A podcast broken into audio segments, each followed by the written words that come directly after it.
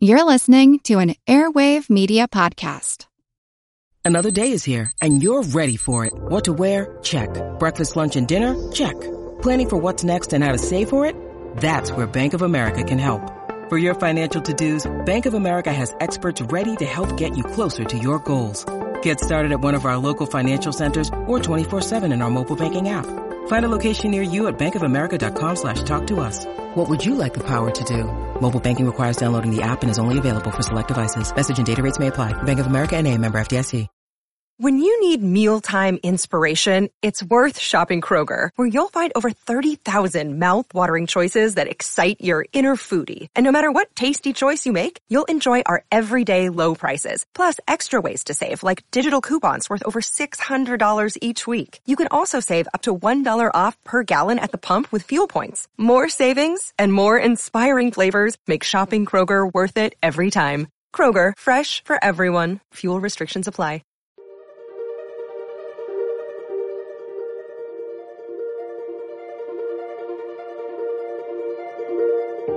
Over 7 million different animals inhabit our planet. Skin pattern for an individual giraffe is constant throughout its life, uh, but it can shift a little bit depending on season as far as the lightness of the dark. What can they teach us? Cool, because we're physiological dorks, right? And Chris, we're not the only ones. NASA, like the NASA, My where you- you favorite, always- Cape Canaveral. Many species are in crisis and need your help. Join the movement at allcreaturespod.com. Welcome to All Creatures Podcast. This is Chris. and I'm Angie. Hello from across the United States again, Angie. Hey, Chris, it's so um, it's so Yeah. nice to hear your voice. Yeah, I know. It's sunny in California here and the weather's great. A little sunshine goes a long way, doesn't it? Yeah, it does. It does. It's really great. Oh yeah, no, it's it's uh it's still a little warm here in Florida, but overall Mm-hmm. it's it's pretty darn nice out and enjoying the weather and and just really happy and excited to be here with you this evening talking about giraffe. This tall, tall animal. I mean, everybody loves giraffes. I mean, Oh, I'm smi- I'm smiling so Yeah. big right now. My cheeks hurt. My Like, cheeks who- hurt. Mm-hmm. Who doesn't like, if, if you don't like giraffes, okay, you can turn this off and, and don't unsubscribe. That- that- no, don't unsubscribe. Yeah, be careful, Chris. I'm just saying, like, how do you not love giraffes? They're oh, just so I'm look, unique. I'm looking at a photo of one right now, and I just it, like it's. I, I feel like I'm looking at a photo of my kid. I just Yeah, my heart is is is like skipping a beat in love. It's just they're so cute and beautiful Yeah, and they are. majestic and unique. Holy smokes, right? Yes, yes, yes. Yeah, good physiology, really crazy physiology. They're horns, so that is one of Angie's favorites, or the ossicones. That's right. Hoof and horn club, baby, all the way. Yes, Yeah, yes. yeah. Another hoof, another hoof stock. So, but, Right. but a really unique, iconic one, like you said, Chris. Uh, stick with us today and you're going to learn some amazing biology and physiology fun, or what I Mhm, call fun mhm. cocktail party facts or Yes. t- trivia night facts that you can impress your Yeah. friends with. And, uh, I don't know about you, Chris, but for me, my love of giraffes started long before I ever met one. It started actually in an animal Mhm. physiology class. Okay, okay. Yeah, way, back, in the day, good old, mm-hmm. Last century, or Mich- no? Yeah, it was last century. Uh, I know. It, Close, it, it close, seems yeah. like it. Actually, it doesn't. I remember this class because it was animal physiology and it was amazing. And I think I took it as a freshman or a sophomore and it was more of a uh, junior, senior level class, but I just was so excited to get in it and learn more. And my Mhm. counselor had advised me not to, but I went against their will, which is, Yeah. if you know me once in a while, I Yeah, like to, yeah. I like to go against the, the- rules.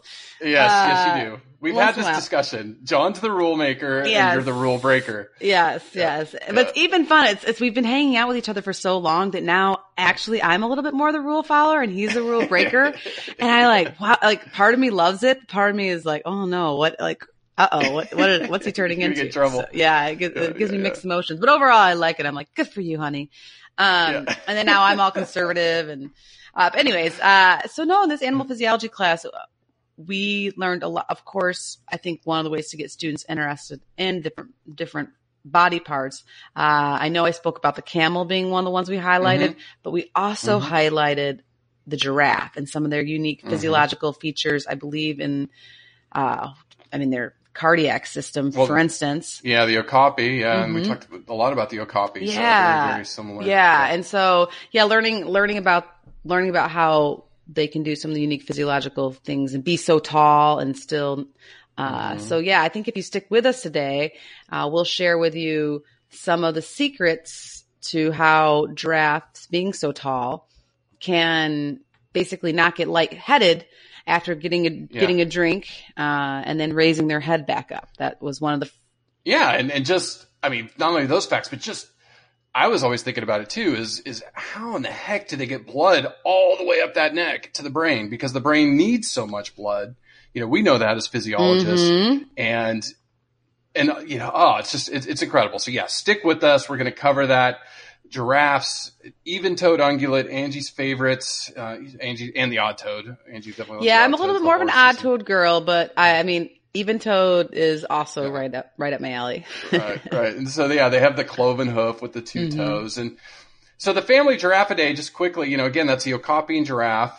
Uh, They both have seven cervical vertebrae, but just in giraffe, it's much longer, right? And so it's just really, really cool adaptations. Now, most people, Angie, should know what a giraffe looks like. I mean, come on. yes, I, I don't think we should we need to spend too too much time um, uh, about, but yes, but I think it's important to point out that their uh, the pattern of their coat, kind of the spots or shapes that make their pat Mm-hmm. Pelage, yeah. Mhm, that make their unique pattern does vary uh, depending. It can be smaller, medium, larger in size, sharp edged, fuzzy edged, uh, yellow to black in color, and the skin pattern for an individual giraffe is constant throughout its life.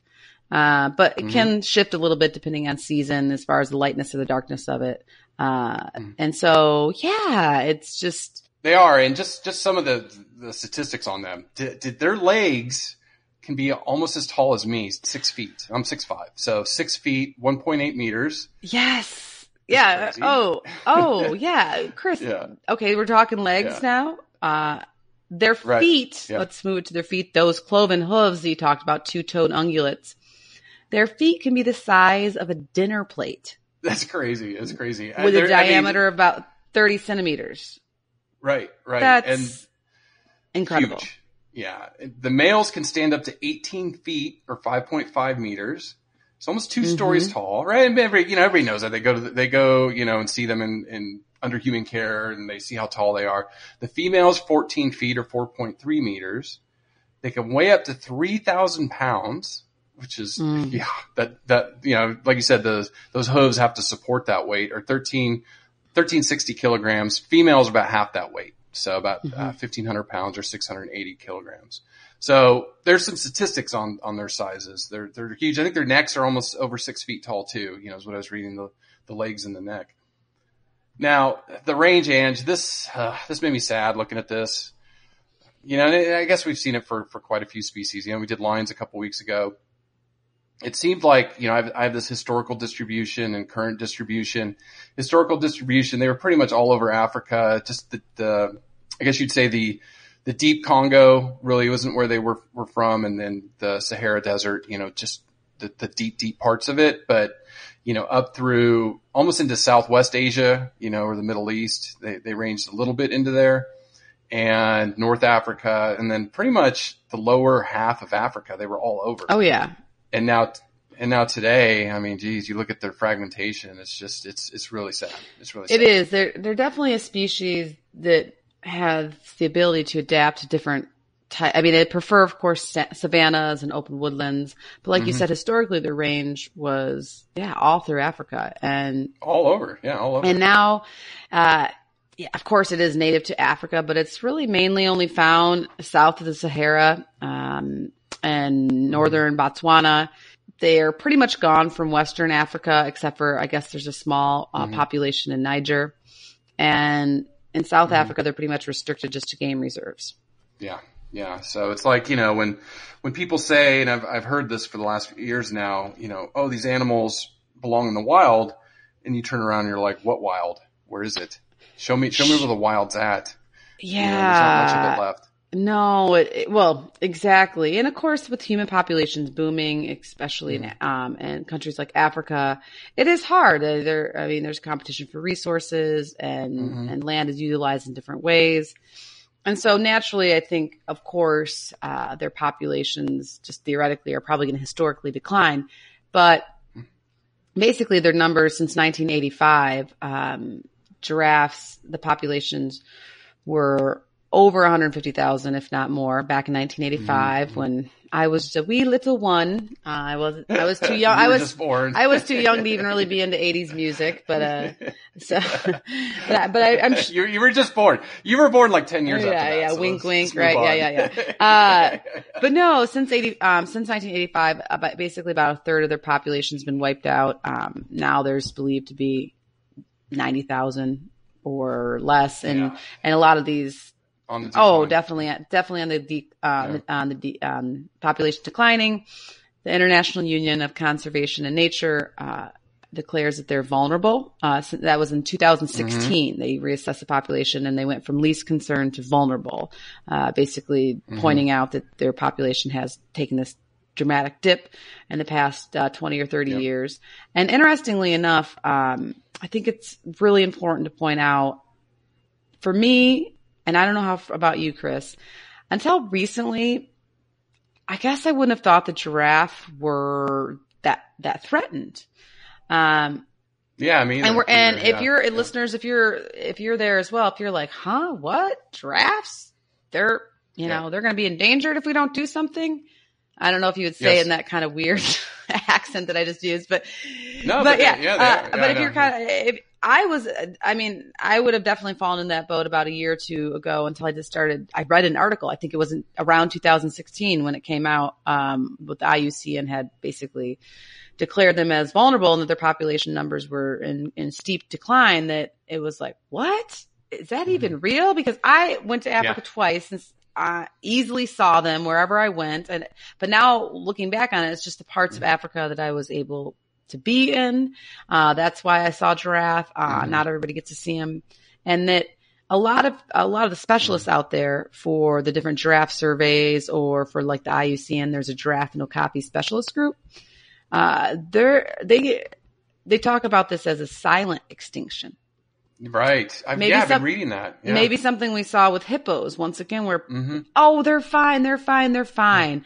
Uh, perhaps because they're not as highlighted with the poach crisis or, um, Mhm. with maybe being, you know, their body parts potentially being used for, um, traditional medicine back in Asia.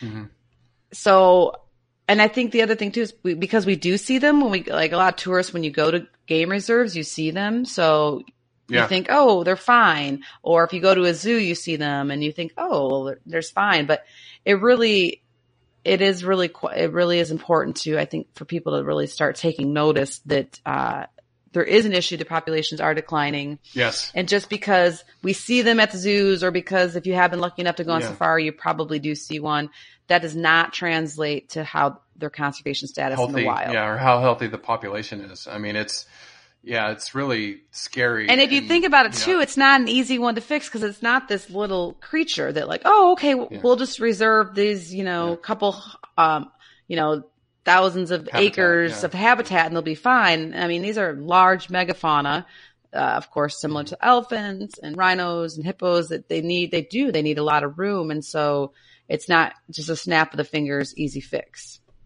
No, no, it's not. It's not. And it's, you know, and, and I think going into, you know, why care about giraffes, I think one of the things I thought about was, you know, they're a major browser in these ecosystems. They browse the top of trees. So they're, they have this really, again, we always talk about these econo- ecological niches. And so they have a, a really specific ecological niche that another species can't fit, you know, into. You know, you can't evolve a giraffe. It's taken millions of years for these animals to, to develop these long necks to be able to reach, reach that browse that they like.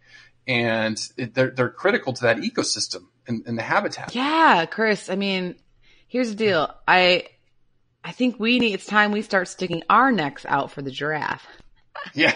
But I'm bum bum. Here comes the But I'm puns. bum All right, I, I've been waiting for these. It's been a, been a couple weeks since you've got some. I've been All right, holding that's that in for the past seven minutes that we've been talking. Uh, no, no, it's, but, but seriously, yes, you bring up very, very valid points. And, and also from an ecosystem role, giraffes are host to ticks, troublesome ticks. Let's be honest. Nobody likes them. Mhm. I'm, sh- I'm sure they, ticks. I'm sure they have a role somewhere, something, but we, we're not entomologists, so we, we can't discuss ticks on this, on this pod. Yeah.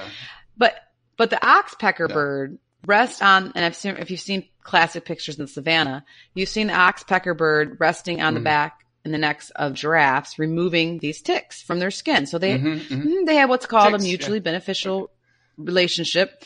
So yeah, there you go. Okay. Remember that we talked about it in my favorite Yeah. episode, the honey badger. But remember the the what what are those birds? The honey Oh, birds. right, right. Follow the honey Mhm. badgers around. Remember the, Yes. that mutualistic behavior? Yeah. See, see, this is why They all these are. They so help other. important. They all depend all on each depend other. on They- each other. The oxpecker needs them, man. Um, Yes. And yes, and then just of course too from um an uh, from an economical importance to humans, we have I, obviously not time on this podcast to go back tens of thousands of millennia to talk about how humans and giraffes have Mm. interacted um, for anywhere with the African culture from um, medicinal dances to naming Mm. rights to folk tales and folklore. Oh my gosh, the, all the, I have a book at home that my dear friend Allison, of course, you know, our rhino translocate, our, a rhino Mhm. um, expert Yeah, rhino expert. needs to expert. yeah. translocate rhinos. It's this fun folklore book about how the giraffe's neck got so long. Uh, and that's, uh, traditionally Mhm. seen a lot in, I think the, um, uh, the Swahili culture. And so anyway, so they've just been, Mhm, mhm. they're ingrained in our, our culture. And so, and then of course now even more, more fast forward. Now, of course, they're just, everybody knows giraffes with a long neck. They're, I mean, you can't, you can't walk past Mhm. uh, an aisle in a, in a store when in the baby section without half the stuff being giraffe, right? Like it's, I know, I know. I, I mean, it's Everybody just- loves giraffes. Everybody so- loves giraffes. Um, stuff. I mean, I think we seriously got like five or six or eight Yeah. stuffed giraffe toys. Well, in what's my- the teething giraffe? We had the teething giraffe. Oh right? Yeah. Boys, yeah, yeah. Our little blankies. I mean, there's Yeah. just uh, we're they're just part of our life, and so from that point of view, that's more of kind of we owe them, or we're just so integrated. But of course, from an Mhm. economical point of view, uh, in these safari parks. Um, yeah. they are helping. I mean, they're a real crowd pleaser, right? They're, uh, and they're not right. like the lions who just lay there. Uh, they're actually Right. doing stuff, Yeah. uh, when you see them Yeah. usually browsing and walking around, sometimes socializing. So they're definitely a crowd pleaser. And, and a lot of these, of course, safari parks, uh, or, reserves generate some good income for the local people in that, in that area. So they're definitely Yeah. worth sticking up for and bringing attention to about the fact that their numbers are plummeting and that we people need to act now. And the best thing to do is Yeah, to yeah. share with friends. Hey, did you guys know that giraffes are in Yeah. trouble? What? What? Yeah, and then Yeah, and then just the get that endangered con- list now. yeah, You know, they're- they're get that down, yeah. conversation going, and uh, and then we'll help point towards the end of the podcast. We'll help point in, in the right direction of some of the things that you can do um, if you're a, giraffe, a fellow Right. giraffe lover like myself and pretty much most all of my friends. Everybody. Yes, Seriously. Yes, yes. You won't be my friends. I don't want to put like any giraffes. threats out there, but Yeah, the- let's be real here. Like, Yeah. you don't like giraffe, Yeah. Yeah, I got to I got to shout out to Jesse. Jesse Jesse loves giraffes, and at the Hamilton. did he work with them before? Do you know if he? Yes, I mean, it, well, he did the Okapi, right? So he Mhm. loves the Okapi, and then also working with his giraffes, uh, they have there in, in New Zealand. Oh, So, well, maybe we'll have to get Jesse on for yeah. another interview about about more specifics with um, being a giraffe keeper. Yeah, yeah, that's Yeah, such a good yeah. one. Yeah, maybe I should, uh, you know, I, I, I, I'm I'm in touch with Jesse all the time. I know so our listeners would. Yeah, I know our listeners would love love probably more intimate Yeah. details of what it's like to work on a daily basis with those beautiful. with giraffes. Mhm. Yeah, it's pretty funny because they have to walk them up from their back, and yeah, it's really cool to watch them walk. So, do you know how to say their scientific name? It's a Uh, mouthful. well, yeah, I'll give it. A, it? I'll give it a try. Okay. Okay. Let me find it. Oh, See if I can put you on the. yeah, yeah, yeah. Um, Okay. I'm squinting. I think it's a sign I need glasses, Okay. darn it. Uh, but I wasn't born until after 1985, right? Yeah, right. Um, That's right. Okay. Uh, Giraffa camelopardalis. Dallas? Eh, it's pretty, yeah, I think so. Yeah, ca- Camel Opardalis. Yeah. yeah. Camelopardalis. Do you know why they called him Camel Op? Yeah. Do you know why it's, it's called Say that? four times fast Not and the then we'll giraffe. talk. yeah, camelopard artist. so the reason is they called him the camel leopard yeah, I, because okay, I can see they that look like. Mm-hmm. camels with leopard spotting. You know, because that that is their their coat patterns look like leopard spotting. So so that's their scientific name. Now the subspecies, there's some debate, and Ah, great science are- debate time. I love it. I know. So, so it's genetics, and genetics are, are showing some things. The today they recognize nine subspecies, but genetics, some genetic studies would have shown what? Four? Sure. So eight. the bottom line, because I'll stick with the IUCN uh, because they stick with me. I don't know if they do. I don't Mm-hmm. Yeah. know if they do, but uh, maybe if they if they listen, they they might. Uh, but the, uh, the IUCN only recognizes one species with nine subspecies. Yeah, Okay. one species. Um, however, in 2011, there was a study that's, uh, that suggested eight species. Okay. Not subspecies, but eight species. hmm Okay. Mhm. Yes. And then there was a study in 2016. So that I think used mitochondrial DNA, uh, but basically said there are Mm-hmm. four species, not eight or nine subspecies. Right. Four Yeah, species: the the northern giraffe, the southern giraffe, the reticulated giraffe, and the Maasai giraffe. Mm-hmm. Then, of course, scientists, people that specialize in this, have gone back and forth highlighting some problems in the data interpretations and the Mhm. conclusions. And so, therefore, I think that's where the IUCN is just focusing on the one species with these nine subspecies. Right. Um, and there's Right. pros and cons of different ways to look at it because a lot of times subspecies aren't given as much protection or attention Mhm, as mhm. the species are. A and maybe that's the. IUCN's approach. Yeah. It's like, hey, you know what? Some of these sub subspecies, we, we're not going to be able to save them. There's Yeah. a hundred or 50 or Yeah. 250. I mean, the numbers are so low. Yeah. I, and I don't want to speak for them. I'm not sure what, you know, they probably, they were using the best science given at the time, uh, to, uh, Mhm, uh, mhm. to, to determine, uh, that they really want to only recognize the one species. The one species, Mhm. yeah, yeah. I mean, so they have like um, some of the the subspecies now today: West African, Kordofan, Nubian, reticulated. That's the one we always see at zoos, right? The reticulating or Maasai Yeah, usually those I two. see. Yeah, yeah. The Rothschilds, Uh, Thornicrofts, Rothschilds Angolan, are pretty popular at zoos. Yeah. Yeah, that one. Yeah, that one. Um, and then I guess the differences between a lot of them are just their coat patterns, right? Like they're just different colors and and things like that. Yeah, I think it's based on location and coat pattern. Yeah. And so that's what some of the things is, it, I mean, some of them are so isolated that they probably wouldn't get a chance to breed with a, another one type another deal. species, So, yeah, yeah, An- or another subspecies in the other Mhm. part of Africa. Now we covered a lot of this evolution in Okapi, so I'm just going to go over it really quick. The giraffids, which is the Okapi and giraffe, split 25 million years ago. So they had a new group with cattle, deer, and antelope. Again, climate change was driving this. The the really subtropics around that time Mhm. gave way to more large grasslands and woodlands. So giraffes, you know, kind of evolved because reaching the canopy was really an advantage. And we'll, we'll talk about this in a little bit more.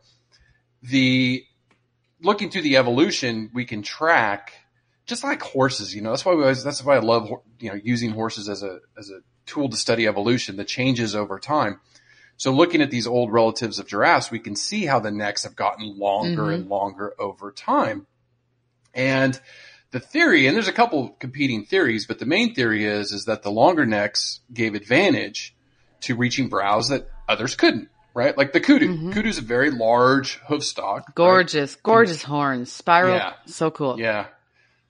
But giraffes could reach way up higher than they Right. could. So they actually had a competitive advantage in evolving that. And so over time, you know, they were able to, to get these long necks. Now, I did read this. This was pretty interesting too. Longer neck giraffes, okay, have higher mortality, especially during drought. Sure, it makes sense. You're bigger. Yeah, bigger, you need more nutrients. So if there's a drought Yeah. And I, I can't go down to Ralph's here, which is like amazing in California. Get back to the States, man. I walk through the vegetables and I'm like, oh my God, where have you been? Cause in New Zealand, we have like five vegetables we can eat and like four pieces of fruit. Here, there's like a thousand. I'm like, oh my God, the States. I love you.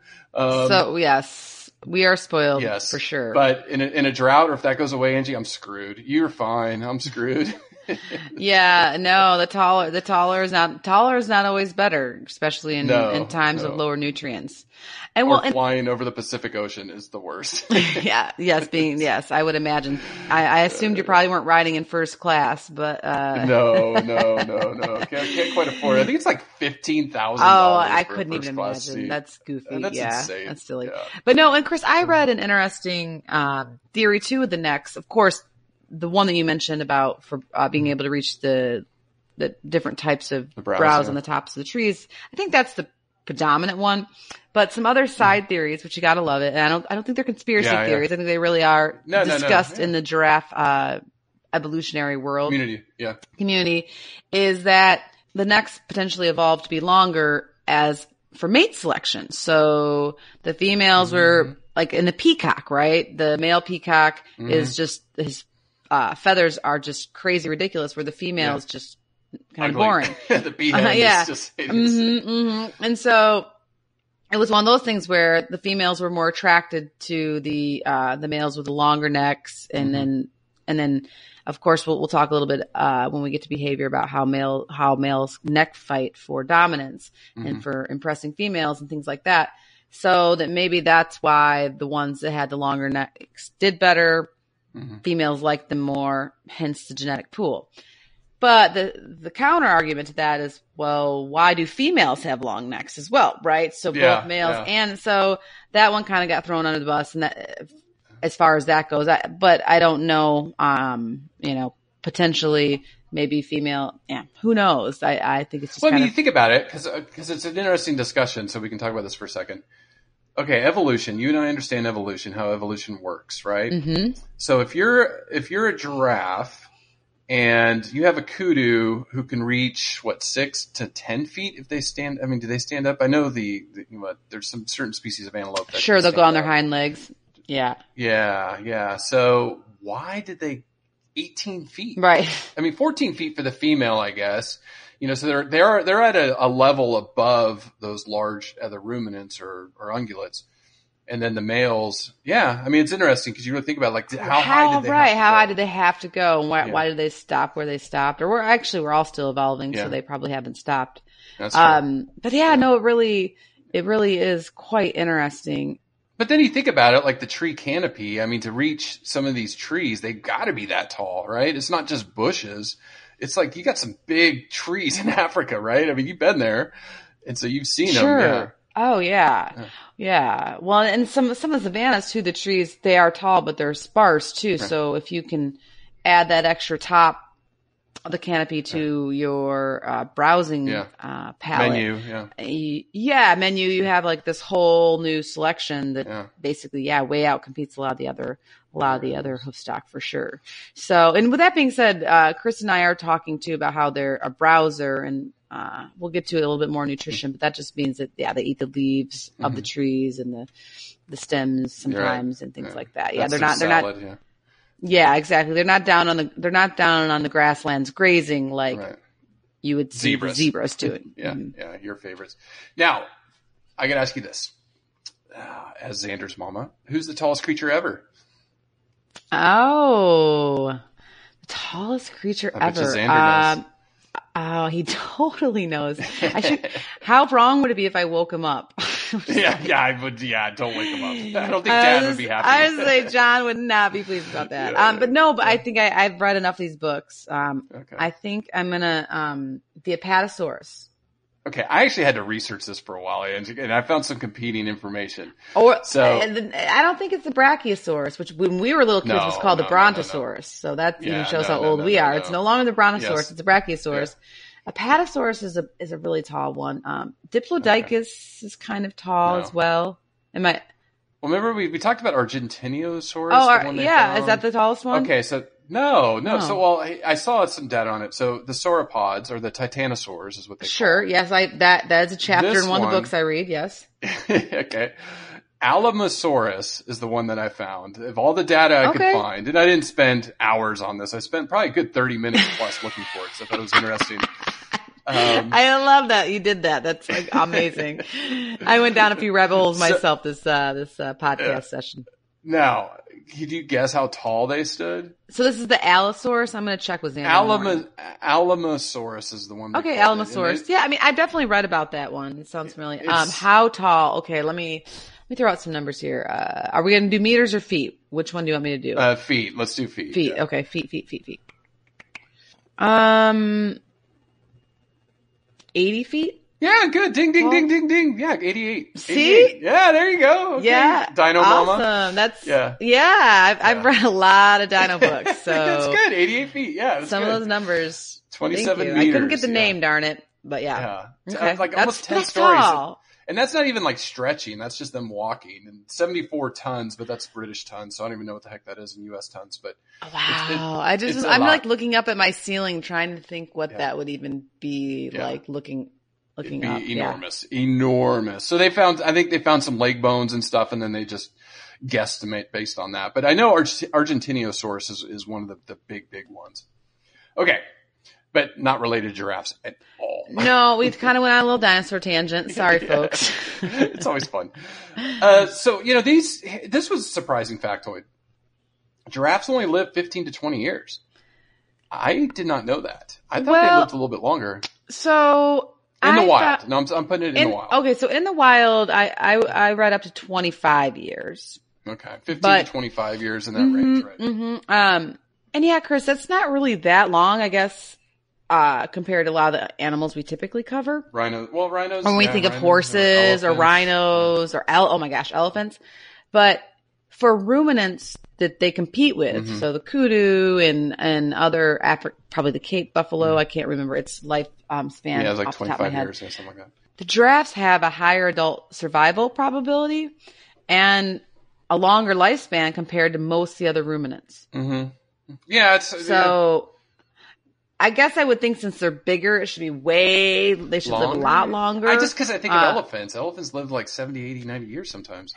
Right. I, Yeah. yeah. but I think I think for the ruminants that they're categorized with, uh, they it, it is longer. And average, now, and uh, living under human care, I'm not sure if that gets expanded, like if it's more like 30 40. or if San Oh, Diego okay. Zoo, I think, had it at 40. It's like the, the Wow, longest that okay. they've had. so they can really ex- extend it out. Then, uh, Yeah, yeah. okay. Um, Yeah. So then, yeah, so like some other factoids on physiology, a, a single vertebrate can be 10 inches or 10 inches long.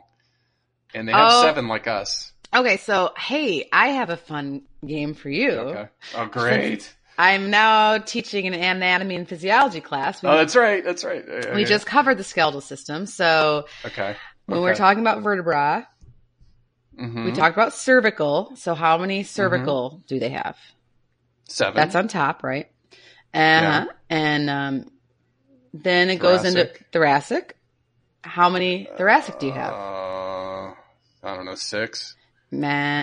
Twelve. Yeah, yeah, yeah. 12. 12. Okay, okay. I did this in my horse book. It comes out in a few Mm-hmm. Okay. weeks. Awesome. Um, awesome. Well, if you play this game with me, I'm going to give you all of our listeners a chance, uh, um, a little quick uh, saying to never forget the answer. So what's it called? Okay, an- okay. an anagram. Seven, 12. Mhm.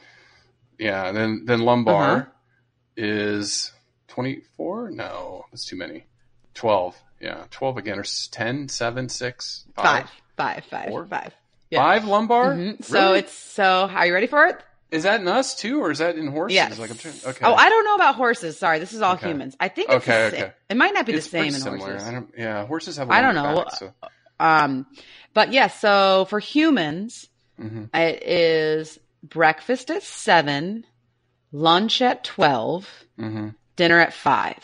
Yeah. So cervical seven, lunch There you go. Okay. five. I'm sorry, lunch twelve, and I'm confusing myself. And then uh, dinner is lumbar at five p.m. Okay. So what about those- sacral? Uh, they're fused, and so in humans, it's Yeah, okay. it's uh, five sacrum and then coccyx fused four. Okay. Okay. Okay. Hey, look at you, smart Dr. Angie. Oh, So how yeah. fast- Yeah. Oh, So yeah. How fast can giraffes run? Huh? Did you find that factoid? I did, and I was really impressed by it. And actually, a little like Yeah, yeah. I was taken back a little. I was like, "Holy smokes! I didn't know they could go that fast." yeah. Yeah. 35 miles per hour, 56 kilometers per hour. and they, they walk at a special gait. well, they walk at a special gait, but uh, but they can also sustain thirty miles an hour for several kilometers. That's pretty special. Oh, wow. Yeah, Yeah. for a while. Yeah, it's not. yeah. They're not just like the- predators, yeah. to, to outrun them or. Um, and then yes, their gait is really cool. Uh, for people that aren't familiar, we probably covered it in camels, but their gait Mm-hmm. is called uh, pace. Yeah. When they walk. Yeah. Yeah. And so, So that's You the the same side legs moving together. So the right front and the right hind move forward, and then the left front and left hind move forward. So it's it's kind of a weird gait uh, with that, Mhm. and and then they run at what we like. the gallop. on them. Yeah, put a saddle giddy up, on giddy up. Mhm. and that's the and they only have the walk and the gallop. There is no in, in Yeah. between, which is yeah, for other animals. interesting. Like your dog ha- or a horse has like a trot, like beat gait with each leg moving out. A dog has Yeah. one somewhat similar. Uh, the camel, uh, the giraffe does not have that. So, Yeah, yeah. and then, And then you were talking about the markings. I was going to say real quick that they're all individual, like a fingerprint. They're snowflakes. Oh my goodness. Yeah, exactly. cool, yeah. Every camel is Yeah, a snowflake. Er, Why do I keep saying camel? Oh my gosh. Every giraffe is a snowflake, which even though they're super adorable, that makes them even more precious, I guess. and then do you, do you want to talk about the ossicones? Your favorites? Uh, yes. Hello. Do you know me by now? I of course. So they're, they, a male and females, both sexes have horn-like structures that stick out of their head, not super far. So if you're, think, if you're listening right now thinking that we are crazy, um, that's okay because they only stick out, you know, several inches. Yeah, Um, yeah. and they're, and they're called ossicones because they're basically formed from ossified cartilage and they're covered in skin too, and they're fused to the skull, and they're fused. Uh, just more skeletal facts since I'm Mhm. with my class right now, my poor class doing um, the skeleton.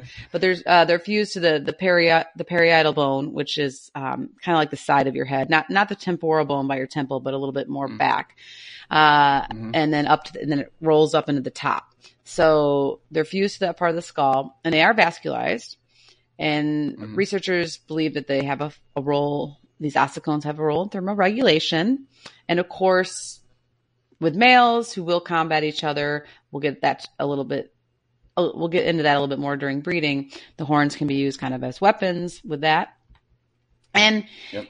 The other thing too, if you've been to up and close and personal with a giraffe, uh, I don't know, I'm sure you have, Chris, and I have. Yeah, they're and you're seeing them pop up like around the world because even down in Hamilton they they do this. They're they're doing giraffe feedings. Oh yeah. Oh yeah. Yeah. So Yeah, yeah, yeah. They're a favorite. It's really fun for the kids. it's Yeah, a really favorite fun of in, in our family for sure. It's when you talk about being just that. Of course, you're like in protected contact, but being that close to Mm-hmm. where you can really feel and see their height and uh, interact with them. But they, uh, if you are, if you are ever up close to one, and, and if you're probably doing a feeding, I don't know if it would be a male. Probably depends on how well trained it is.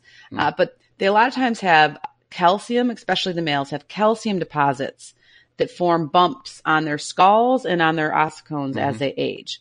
So if you ever see a giraffe and you think that they have like skull or ossicone or yeah, like tumors yeah. or something, that's just Yeah. a natural um, phenomenon as they age. They're basically they, they deposit more um, calcium to form these bumps, which is I don't know if Mm-hmm. Yeah. I, I I highly doubt they have a postdoc studying why that is or how that helps the animal. Yeah, yeah, yeah. Um, but. I mean, it, the animal is still totally healthy. There's no issues with that. That's a very normal aging process, especially in the males. Right, right, right. The some of the predators I thought was kind of interesting. So humans are, are a big one for them. Lions can take down giraffes sometimes, probably younger ones too, or subadults. Crocodiles, which ugh, good old crocodiles, can probably snap them and get them in there. But I did read when trying to evade predators, giraffes can like karate chop with their legs with enough force to crush a lion's skull.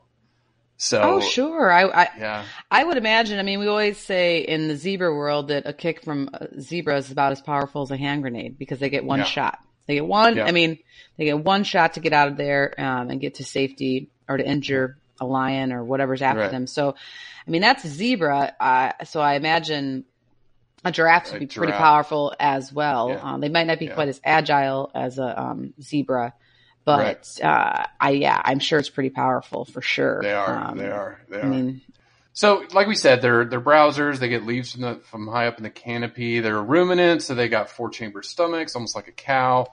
They eat about seventy five pounds or thirty four kilograms of food per day. So, when you were saying they're pretty interactive or interactive, they're they're active when you're on safari because they got to eat all day. You know, it's just like yeah. How much? How much was that again? seventy five pounds. You know, on average. That's a lot of food. yeah, yeah, yeah. That's yeah, half of you. Um, not even Oh, you're too kind. You're too Yeah. yeah. Um, times times times three. no, no, No. my.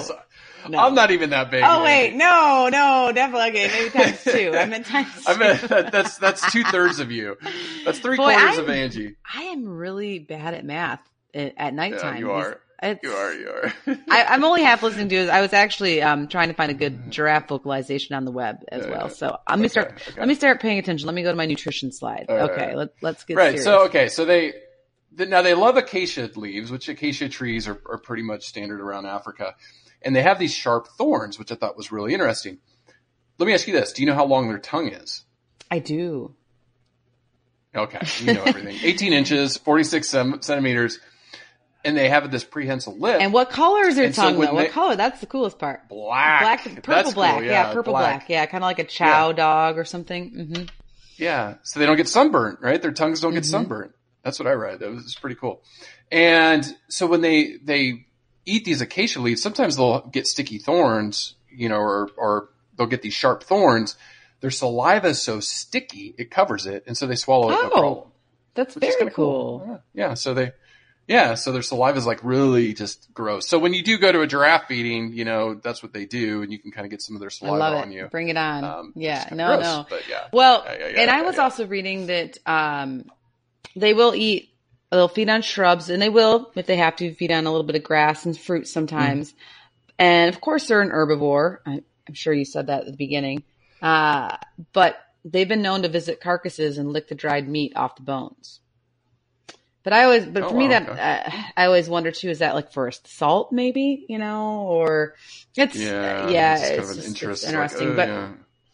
the other cool factoid is that they really only have to drink every one or every couple days.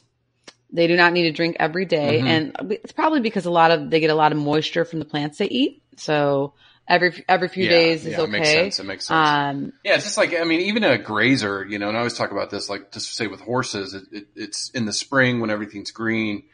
They generally don't drink as much water because they're getting so much moisture content from the grasses. But say late summer when there's a lot of brown or dry dry forage, these animals need to drink more often. So when they're browsing, they're getting Right. quite a bit of moisture Mhm. out of those leaves. So they don't need quite as much. Yeah. Well, and this is, I just, I love the digestive system as well. So, like you mentioned, of course, they're ruminants and they have the four chambers in their stomach. Uh, but their intestines, where they absorb a lot of the nutrients from the different foods that they eat. Oh, how between the small and then large intestine? I'm like reading, like, whoa. Um, in the adult giraffe, how long do you think their small and large intestines were if you were to unravel them? Um, God, 100, 200 feet. Good, whoa, good. for small. 230 feet. Yeah. 230 feet. Yeah. It's insane. Yeah. Now the large, what is that? 15 feet? It, I don't have the numbers broken feet? down in front of me, but they, uh, Okay. what I read though is that they do have a Yeah, relative okay. small ratio of small to large intestine. So it's Yeah. probably more large. Yeah. Small intestine's like so long. I think in horses it's like 120 feet or something. So it's, it's so crazy long. it's just wrapped in there. And I've been through a couple colic surgeries with horses and it, it's sitting in on it and it's amazing all those guts. Oh yeah, even the human, out, it's, it's just- very just- impressive. But yeah, Yeah. I mean, and, and a giraffe, everything is since their size.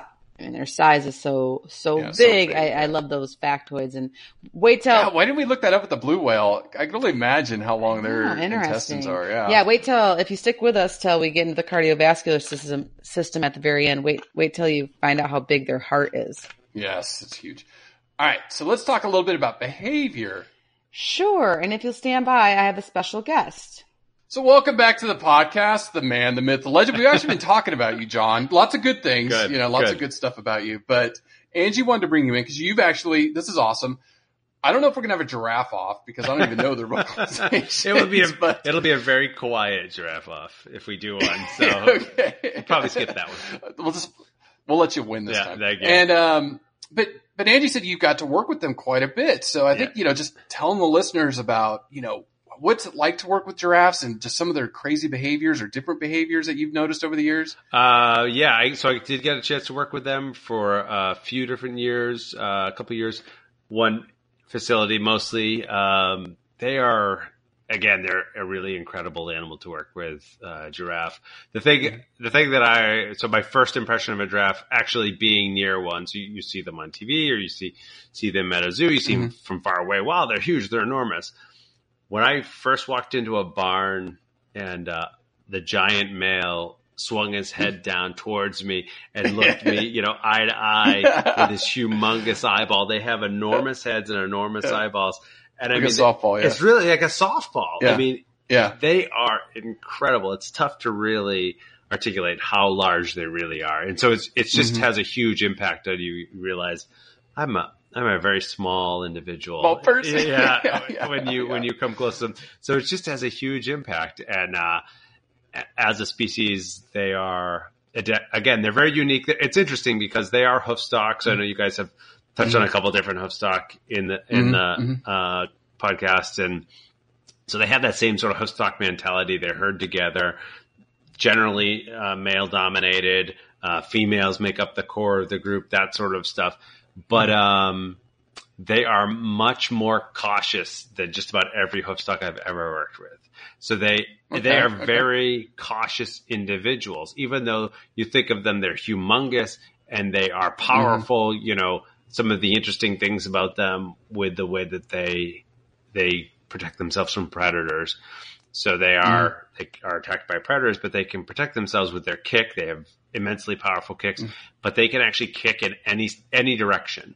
So it's very unique. Okay, yeah. Uh, you know, horses, right? They'll kick mostly backwards. yeah. But these guys, they Yeah. will kick backwards, sideways, forwards. So they'll kick in any direction. So and and they have that large head. The males normally use that head. That head um, becomes very calcified.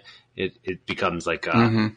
Like like a ball, a big heavy ball on the end of a big chain. Yeah. Battering ram. and yeah, so yeah. they can Yeah. knock that head. Usually, the males will will knock heads uh, together or knock heads against their necks to to Mm-hmm. compete for females. But they have that as a weapon they can use as well. So you have this really well equipped animal, but they're still extremely cautious. If there's anything that's new in their Mhm, environment, they pay attention to it, Yeah. and they and they are they're very timid about new things in their environment. There was there was one time when Right. um, I was working with them, and they had a, a habitat, their exhibit they were on during the day, and then at night they would come into a, a holding area.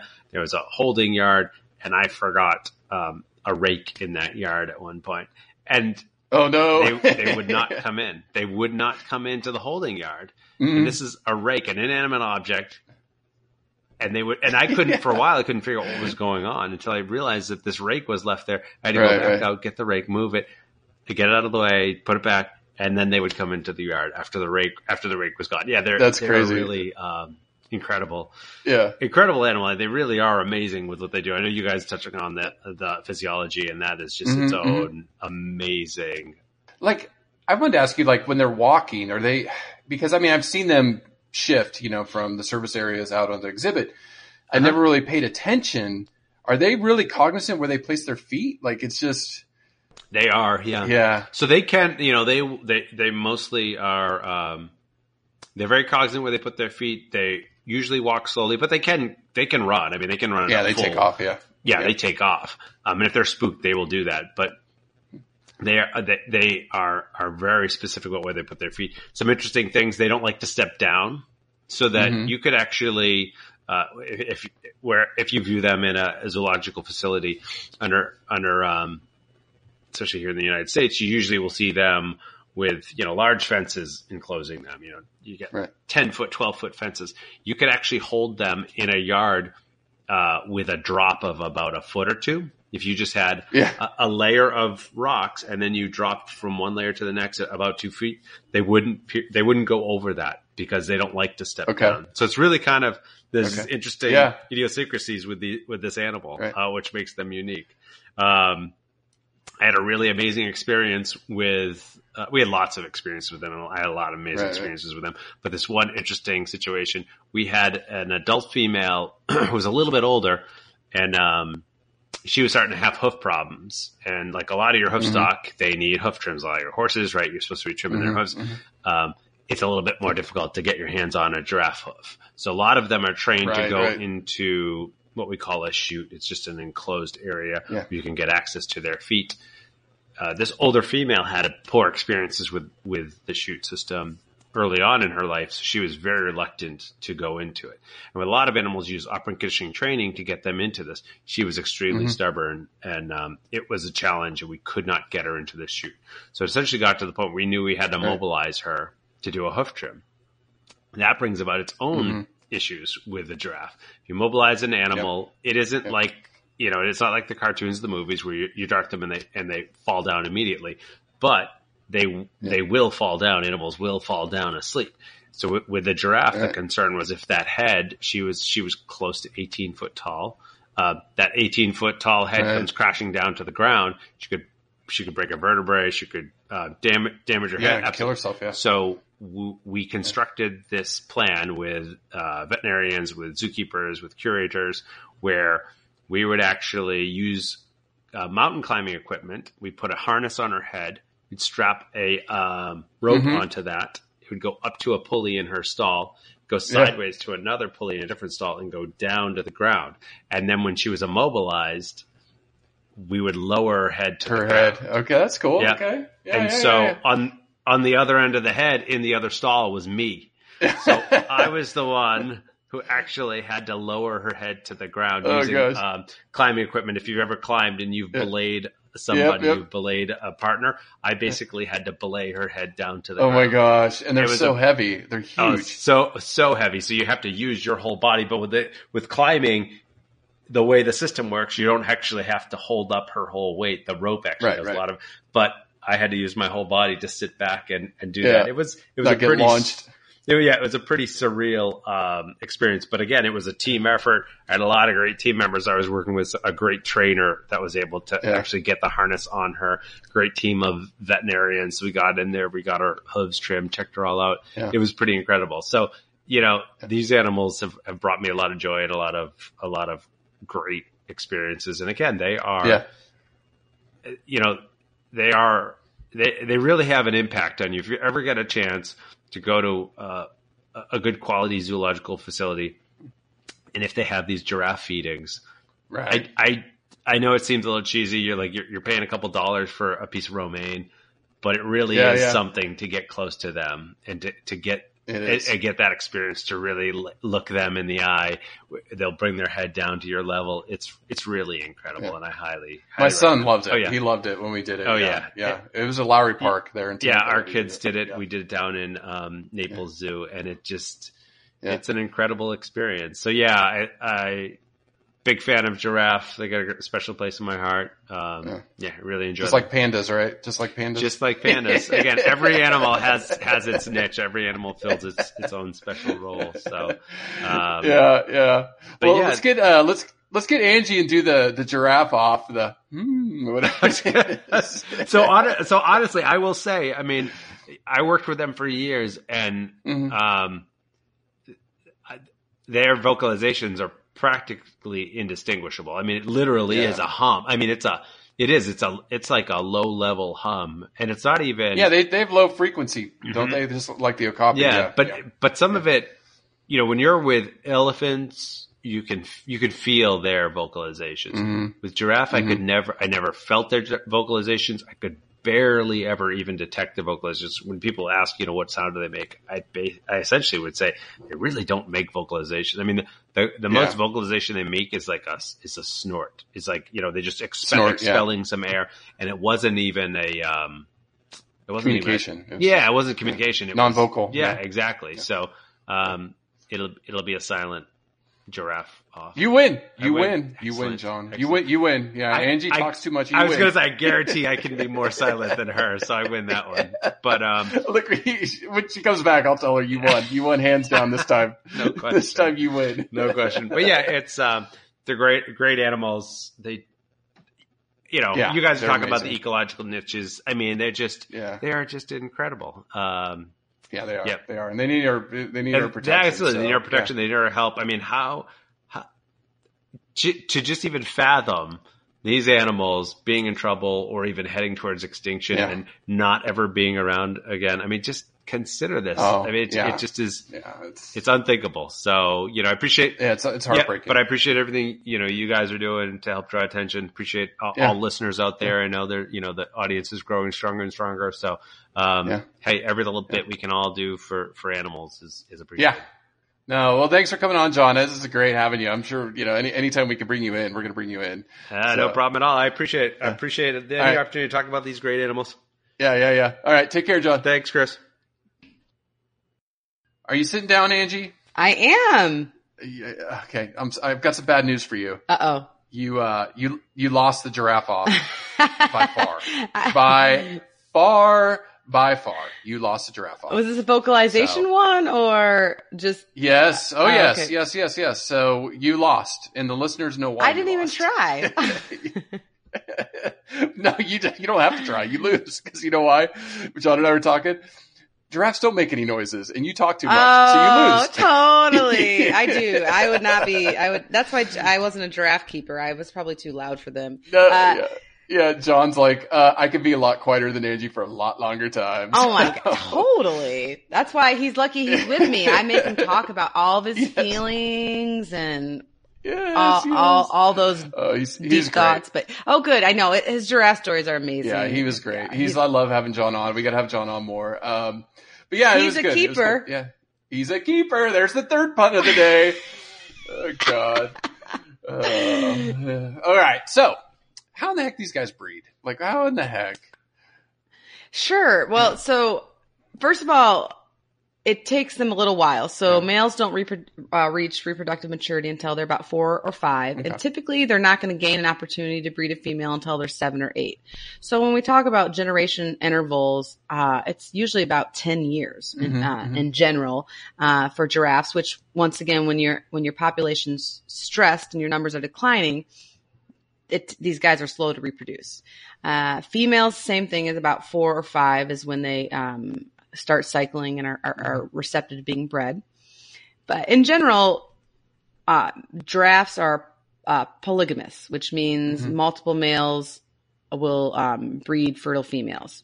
Okay. Uh, and just similar to most hoof stock that we've talked about, is male giraffes will assess a female's fertility by tasting her urine. Mm. Yummy, yummy. That good old estrogen. Yum, yum, That yum. That good old Ugh. estrogen, that spicy, spicy Yeah. estrogen. And then, so uh, when they do, when they do get a little bit of the taste or whiff of that, they will uh, do the Flehmen response, where they lift their Right. Their upper lip, which we've talked about, which is like know, it's always cute. You've seen those in animal memes where a zebra or a donkey or a giraffe has their upper lip. Lions do it. Yeah. yeah, their upper lip curled Yeah. in their nose, so they can really breathe those deep, deep, deep uh, estrogens in and uh, figure Yeah. out where the female is in her cycle. And but once if she is receptive or um, is having is under the influence of estrogen, he'll uh, he'll lick her and he'll rest his head on her tail, nudge her with his horns, and just check out that she's receptive. And now all this occurs only when the male has basically established himself the main man in the herd, the big Mhm. machismo The dominant, dominant, yeah. male to do that. And that gets into a little bit more of how males use their necks, these long necks and their ossicones or horns in behavioral combat known as necking. And I'm not talking about necking like when you, you and I remember Mm-hmm. nice from like necking. Yeah. Had, that might even been my mom's. High I think that was yeah. my mom's generation necking. I don't. I don't think that. Yeah. Yeah. But yeah, so we're not talking about that kind of stuff. We're talking more about real battles um, to help establish dominance. And so there's considered low intensity and high intensity. And at low intensity is probably just two males checking each other out, and they might lean and rub against each other and just see if somebody will back down. If somebody, if a subordinate doesn't back down, then it might escalate into a high intensity necking match. They can last more than a half an hour, uh, depending on how matched they are, and they'll basically spread their front legs and swing their necks at each other and attempt to hit each other with their ossicones and just bang each other with their necks. And usually it doesn't lead to serious inju- injury, but there's been records of broken jaws, uh, sometimes even death. And but what's super interesting, and I always say this about I always say this about guys, the difference between guys and girls. I played a lot of uh, sports, female sports when uh, I was in high school, and we, you know, women sometimes we we tend to, and I don't want to stereotype, but for my own self, I, I'll tend to dwell on things after an incident happens. And so in sports, that can like team sports. I was a volleyball player. That can you know, that can be a bad thing if you're not like right back into the team and, and ready to go after the net, next point. But I always appreciate with guys is they get in a fight, they beat each other up and then they go have a beer. Like they, you know, they, once they get out that testosterone, they're fine. Where women, Yes. we hold, not all, but I, a lot of them Hold hold grudges, grudges, hold yeah, a grudges, right? time. So Uh, interestingly enough, after a duel between two males, a lot of times two male giraffes will actually caress and court each other. And and and they're and they'll do more kind of like making up and being nice with each other than is actually sometimes Yeah. seen between a male and female couple. so they're like, "Hey, buddy, Yeah. sorry, I just had to, you know, I had to, I had, I had to win my reproductive yeah, rights." So, um, yeah, yeah, right. but yeah, yeah, so yeah, uh, it's just uh, you know, it's just uh, really interesting. If you haven't seen a neck match, I, uh, I a necking match between giraffes, I highly recommend. There's they're on YouTube or course like uh, some of the Discovery shows. Yeah, I'll try to remember to put a link in. Yeah, it's pretty. I mean, they're powerful, and and like I said, some people, you know, there there is a theory out there that that's been part of the reason why their necks have been evolved to be so long, but. Who knows what came first, the chicken or the egg, right? Did they have to reach Yeah, right, right, right. trees or did they need to fight each other? Um, But switching gears to the female and this long generational interval is females are pregnant for f- about 450 days, which I think is 15 months if I just do the math really quick in my head. long. Yeah, Yeah, long time. yeah, a long, long, long time. Oh my yeah. gosh. Yeah. I mean, I was over it at like month seven. Seven. Yeah. Like, get out of me! Get out of me! Sheesh. Yeah. Um, and then some other interesting, I think, facts is that uh, if you could picture this, a mother giraffe gives birth by standing up and walking. Right. So there is no la- like horses. Where Chris and I are used to horses where they lay down, mhm. but they don't, and which means It's a long um, drop. I think there's been some it's cool. long drop. It's a long, Yeah, drop. It's a long drop. That's about two meters, or uh, what is that? Six yeah, feet. six feet. Their meters? legs. Yeah, yeah, So your height. yeah. It's a bang on the ground. Yeah, Welcome. yeah, Welcome, one. Welcome. Um, so that's an interesting phys- why they don't lay down. Uh, probably has something to do with not being able to get up Mm-hmm. quick. It's ho- it, it, they're s- a little slower to get up than horses, or, or who knows? Maybe that's just the way they have to. Right. Actually, they may, probably need gravity. I don't Yeah. know. Um, but check this out: a newborn giraffe is also about two meters tall. yeah, they're big. They're big. So it, theoretically, it's probably not as you know, it's not as big a fall because they already are pretty stretched down. big. They're Yeah. already pretty tall, so they're pretty stretched out. But just like similar to other horses or other hoof stock, there within a few hours, the calf is running around. Yeah. Um, and within the one to uh, one to three weeks, it's been a lot of its time hiding. And when the calves are really young, the mothers will often gather in nursery herds. So they'll move together and browse together. And then mothers in this type of group may sometimes leave their calf with another female while they go forage and drink somewhere else. It's known as a calving pool or sometimes a creche.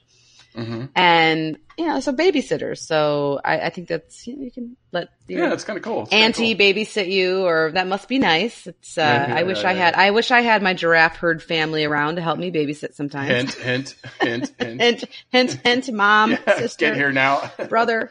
Um, so yeah. And then Yeah. now the dads don't play much role Mm. in raising the young, but they're friendly. Like they're nice guys. They just don't really do too much for the kids. Yeah, yeah. And then how long the offspring stays with on their mom's side depends on if she gets pregnant. Uh, yeah, usually she calves maybe every second to third year. Um, and then sadly enough, once again, they're only about 50% of calves survive the first year due to predators and all that. Yeah. So when, once again, we're thinking about this generation interval. It, it is, it's hard. They're not, we, if we just start saving them and it's not going to, the, the population is not going to rebound right away. It's Right. going to take years Right. and years and years because long- of all of these factors. Right, right. Now, did you know what a group of giraffes is called? Like the, the, the dad's a bull, the mom's a cow, you said a calf. What's a group of giraffes? Is it a herd?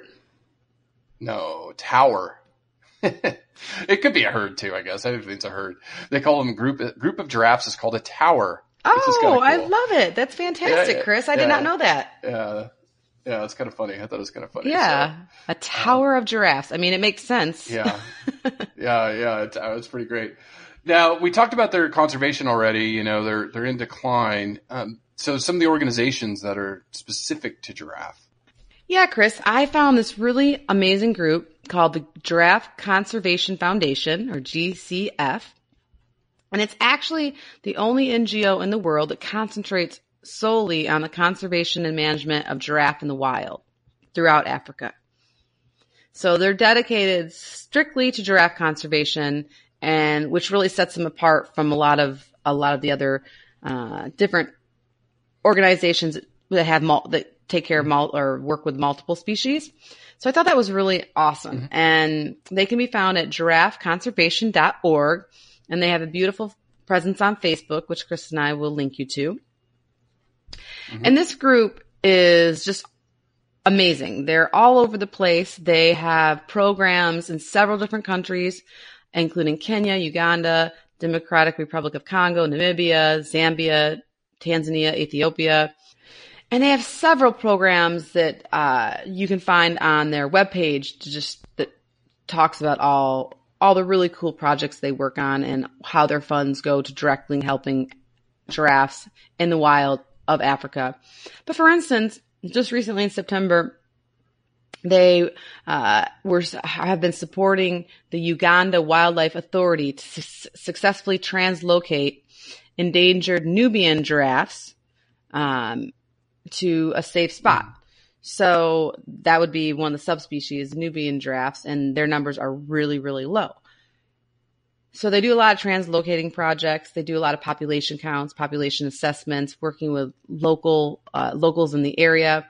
Um, and another, for example, they use trackers to um, to help tag giraffes and learn more about where they're going and and and basically where they're living to help provide them the protection they need from poachers and of course just pretty much other human threats.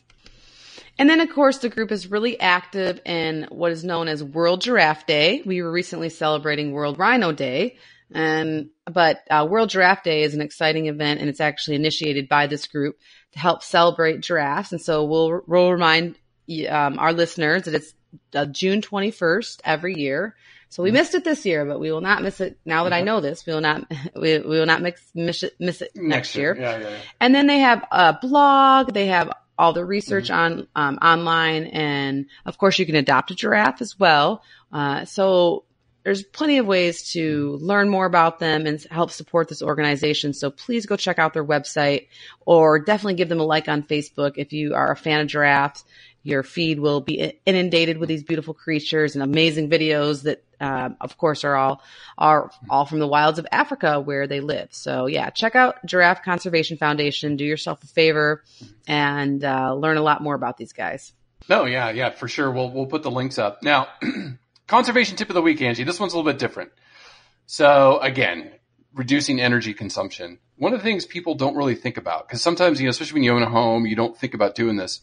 You need to change your air filters because the more dirt that's in your air filter, the harder your either air conditioning or your heater is working. And that means more energy.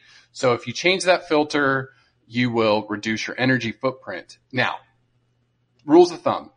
If it's a vacation home or you're just by yourself, you know, with no pets or you have no allergies, you can replace that filter every six to 12 months. So every year or, you know, every few months.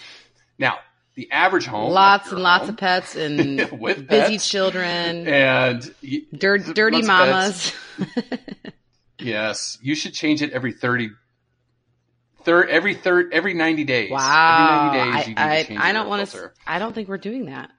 I'm just going to throw that out there. No, you're not. I guarantee you're. I guarantee you're not. And then for every dog or cat you have, so what you have a dog and two cats, it's every sixty days, Wow. John. So tell your husband, yeah. And if you have lots of pets, it should be every twenty to forty-five days. So because all that pet Oh, dander yeah. gets stuck in there. I know for a fact I didn't do that. Um, so the next home I own. I will be making sure Well, at I least think the key. They are. I was just going you to know. say they're, and they're cheap. cheap. I think they're the key is to just cheap. buy like ten of them, Yeah. and then especially if you have storage in your Yeah, home, or maybe even five of them or something like that, and just right that way they're there. you don't yeah. have to put it on your grocery list or so. If they're there and you have it on your calendar, you're going to be more likely to do it, and that's um yeah no that's a really good tip. But Yeah, it makes yeah, a lot of sense. So. Uh, I'll have to. I'll have to talk with John about that and try to get try to get that ball Yeah, rolling because every little You got to make sure you get the right size. That's the that is the You gotta make key. sure you I- and I do up. remember that this our of course this our unit has a a weird one, but once we find it, that's why we It's should all- buy a lot of them because it's a weird one. So then we have Then them. have we them. have them on hand. Yeah, they're pretty cheap. They're pretty cheap.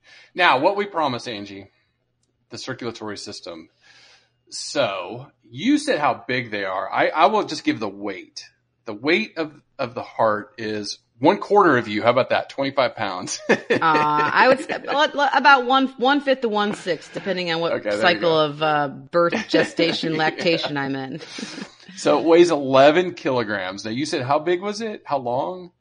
Oh, I was just gonna do the weight, the uh, the Okay. eleven kilo. You did yeah, the I weight? I, oh, I took it. I'm sorry. No, Two no, that's fine. I want to, yeah. Well, no, no. I, the way that I thought about it is, Huh? um, 25 pounds is how much Zachary weighs. My son, my, my two year old Yeah. just turned two last That's week. crazy, crazy, and it they, two feet long.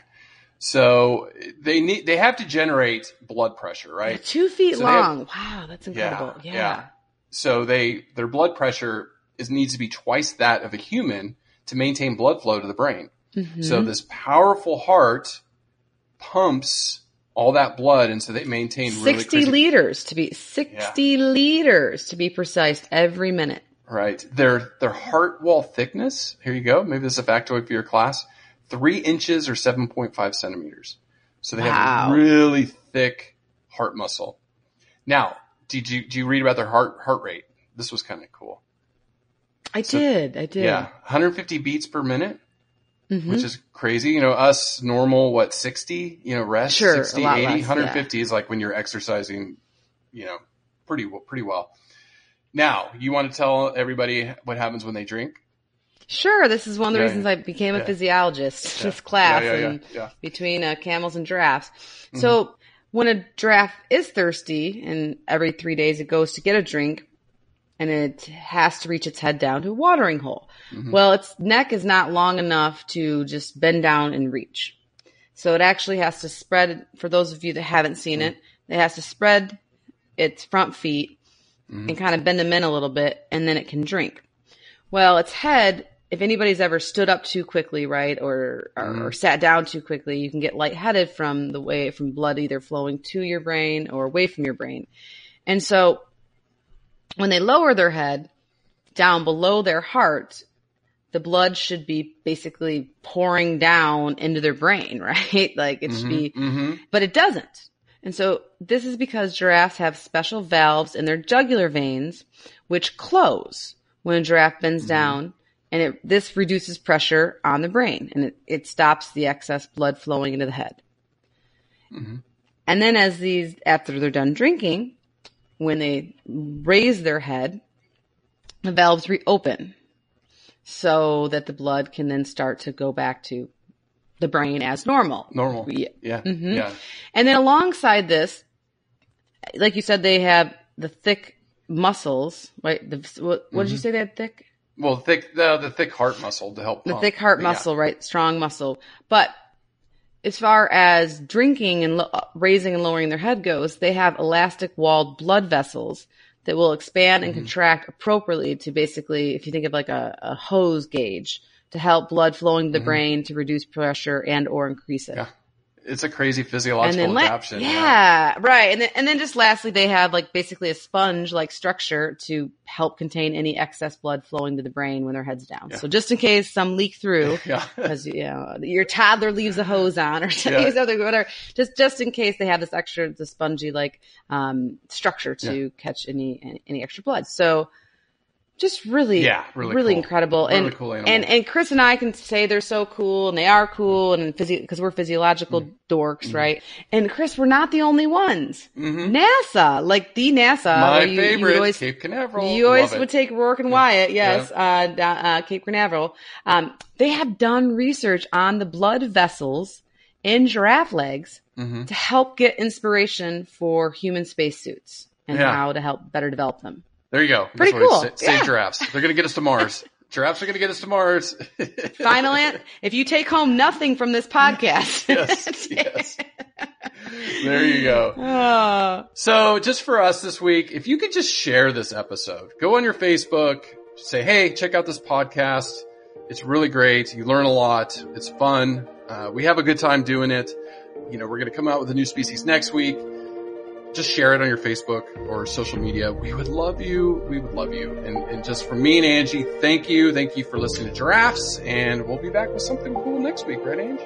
yes. Thank you everyone for listening. And, uh, it's always a pleasure to, to learn and share. Listen, learn, share.